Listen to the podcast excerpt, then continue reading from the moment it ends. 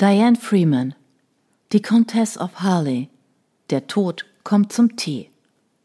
Kapitel 1 August 1899 Im Spätsommer sollte man London am besten meiden.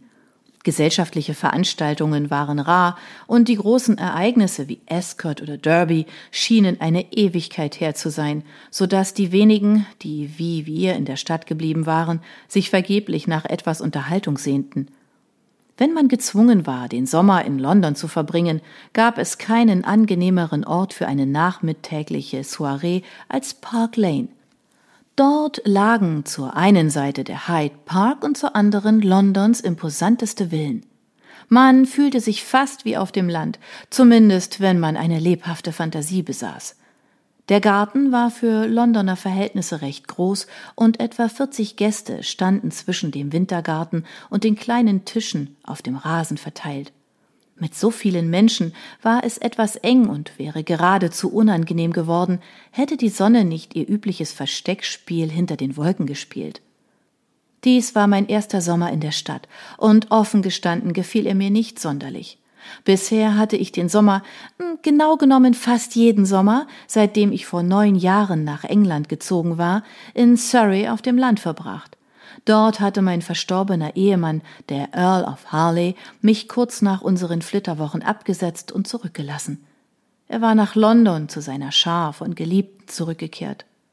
Auf dem Land zu leben hatte mir nichts ausgemacht, im Gegensatz zu seinen Affären. Ich habe unsere Tochter Rose in Surrey aufgezogen, und bis auf die jährlichen Ausflüge in der Stadt zur Ballsaison blieb ich auf dem Land die pflichtbewusste Ehefrau, zu der meine Mutter mich erzogen hatte. Ich sollte erwähnen, dass ich Frances Price hieß und eine amerikanische Erbin war, bevor ich Frances Wynne, Countess of Harley wurde. In keiner der beiden Rollen hatte ich mich besonders wohl gefühlt, also verließ ich ein Jahr nach dem Tod meines Ehemannes mit unserer Tochter das Familienanwesen. Wir zogen in ein eigenes kleines Haus in der Chester Street im Londoner Stadtteil Belgravia. Endlich trug ich selbst die Verantwortung für mein Leben und genoss es ungemein. Trotzdem wünschte ich, das Geld würde für Ausflüge aufs Land im Sommer reichen. Ich ging die Stufen des Wintergartens hinunter und gesellte mich zu dem Grüppchen, das mit Champagnerflöten in der Hand um den ersten Tisch stand. Lady Argyle hatte eine Soiree im großen Stil organisiert. Bei ihr gab es keinen mit Wasser verdünnten Punsch. Auf einmal erhaschte ich einen Blick auf einen marineblauen Hut auf kastanienbraunen Locken. Fiona war eingetroffen. Als sie sich durch die Menge auf mich zuschlängelte, betrachtete ich ihr blaues Ensemble, das weiß und pfirsichfarben verziert war. Leider trug ich wieder einmal Trauer. Wir trauerten um meine Schwägerin Delia. Sie war vor drei Monaten unter Umständen gestorben, die ich am liebsten vergessen würde. Zurückgeblieben waren ihre zwei Söhne und der jetzige Earl of Harley, der jüngere Bruder meines verstorbenen Gatten. Eigentlich hätte ich die Feier gar nicht besuchen sollen, aber mein Schwager hatte überraschend entschieden, seinen Söhnen zuliebe die Regel der Trauer etwas zu lockern, so dass es ihnen erspart bleiben würde, Trauerarmbänden zu tragen, die Uhren stumm zu schalten und ein Jahr lang alle Aufmerksamkeit auf die Trauer zu richten. Freude sei für die Kindheit wichtig, entschied er und verfügte, dass die Familie Halbtrauer einzuhalten hatte, allerdings nur ein halbes Jahr. Zum Teufel mit den gesellschaftlichen Normen. Das war kein Scherz. Graham, der stocksteife Earl of Harley, lehnte sich gegen eine gesellschaftlich etablierte Gepflogenheit auf. Vielleicht war doch noch nicht alle Hoffnung verloren. Für mich bedeutete Grahams Anordnung, dass ich mich in der Gesellschaft zeigen durfte und nicht gezwungen war, den ganzen Sommer über schwarz zu tragen. Ich war zwar trotzdem auf Grau und Flieder beschränkt, doch schwarz war zweifelsohne schlimmer. Zum heutigen Anlass hatte ich ein modisches, fliederfarbenes Kleid an, das der Saison entsprechend aus leichtem Stoff war. Dazu trug ich einen kecken, breitkrempigen Hut, der, wie auch sonst, ebenfalls fliederfarben war. Stand diese Farbe denn überhaupt irgendwem? Darling! Fiona hatte mich erblickt und winkte. An ihrem Handgelenk baumelte ein farblich auf ihr Kleid abgestimmter Sonnenschirm.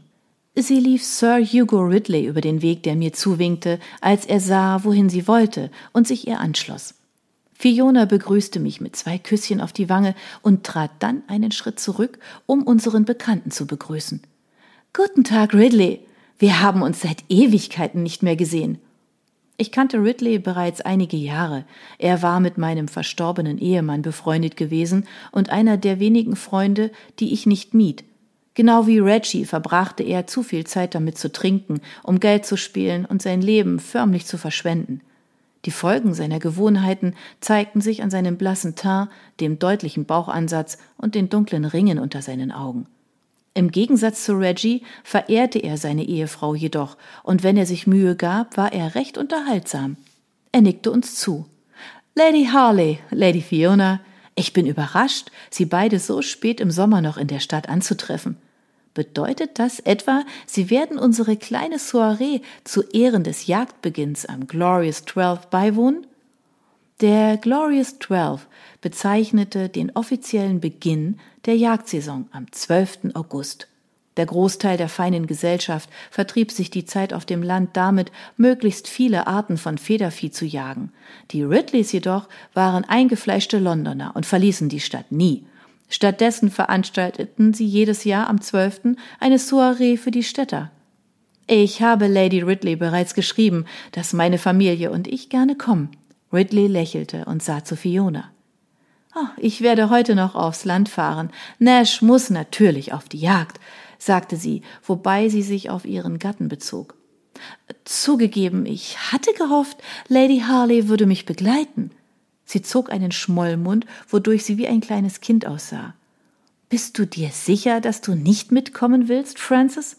Nash und ich würden uns sehr freuen. Ich drückte ihre Hand. Ich danke dir, Fee, aber leider missfällt die Idee meinen Hausgästen. Ich war betrübt, ihre Einladung auszuschlagen. Doch ich konnte sie schlecht annehmen und dann mit drei Gästen, meiner Tochter und ihrem Kindermädchen anreisen. Außerdem ist meine Schwester entschlossen, in der Stadt zu bleiben, um bei Mr. Kendrick zu sein. Ah, frisch Verliebte, sagte Ridley. Werden Sie die Verlobung bald bekannt geben? Ein Diener in schwarzer Livree trat mit einem Tablett Getränken zu uns. Dem armen Mann stand der Schweiß auf der Stirn. Ridley reichte uns zwei Champagnerflöten und scheuchte den Diener fort. Anschließend schlenderten wir über den Rasen. Sie haben noch kein Hochzeitsdatum festgelegt, antwortete ich schließlich. Ich glaube, Sie werden bis zum Herbst warten, um mit der Planung zu beginnen. Meine jüngere Schwester Lily war vor drei Monaten mit der Absicht, einen Lord kennenzulernen und zu heiraten, nach London gekommen. Doch stattdessen hatte sie Leo Kendrick, den Sohn eines reichen Geschäftsmannes, getroffen, und seitdem waren sie ein Paar. Leo hatte um ihre Hand angehalten, und sie hatte seinen Antrag angenommen. Sie wollten ihre Verlobung gern bekannt geben, doch ich hielt sie dazu an zu warten. Sie war erst achtzehn, genau wie ich, als ich überstürzt geheiratet hatte. An Leo gab es nichts auszusetzen, aber ich hatte damals keine Vorbehalte gehabt, was meinen nichtsnutzigen, untreuen Ehemann anging, als ich ihn heiratete. Die Bedenken kamen später und nahmen erst ein Ende, als er im Bett seiner Geliebten starb.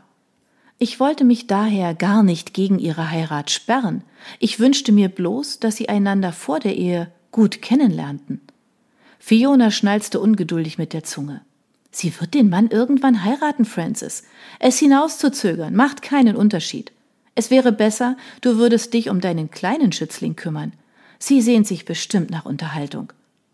Wenn sich jemand in London nach Unterhaltung sehnt, Lady Fiona, dann ist dieser jemand wahrlich unersättlich. Sir Hugo hob sein Glas, um seine Worte zu unterstreichen. Ich habe die liebenswürdige Miss Diva kennengelernt, als sie letzte Woche zusammen im Theater waren. Sie scheint sich gut zu amüsieren. Charlotte Diva, mein kleiner Schützling, wie Fiona sie nannte, war eine von Lillys Freundinnen aus New York. Lottie ist von allem in London fasziniert, sagte ich und nickte Ridley zustimmend zu. Und sie ist gut darin, sich selbst zu beschäftigen. Sie ist über einen Ausflug in die Bibliothek oder ein Museum genauso erfreut, wie davon, sich unter die Leute zu mischen. Ich glaube, ersteres ist ihr sogar lieber. Ich senkte die Stimme und lehnte mich etwas zu meinen Freunden. Sie ist bei gesellschaftlichen Ereignissen ein wenig ungeschickt. Fiona zog die Augenbrauen hoch. Liebes, Du untertreibst. Es wurden mehr Herren bei dem Versuch, mit ihr zu tanzen, verwundet, als im ersten Burenkrieg. Ich tat empört. Das ist ungerecht, Fiona. Sie mag nicht die anmutigste sein, aber sie hat keinen ihrer Tanzpartner verletzt. Mit einem Räuspern überspielte Ridley sein Lachen.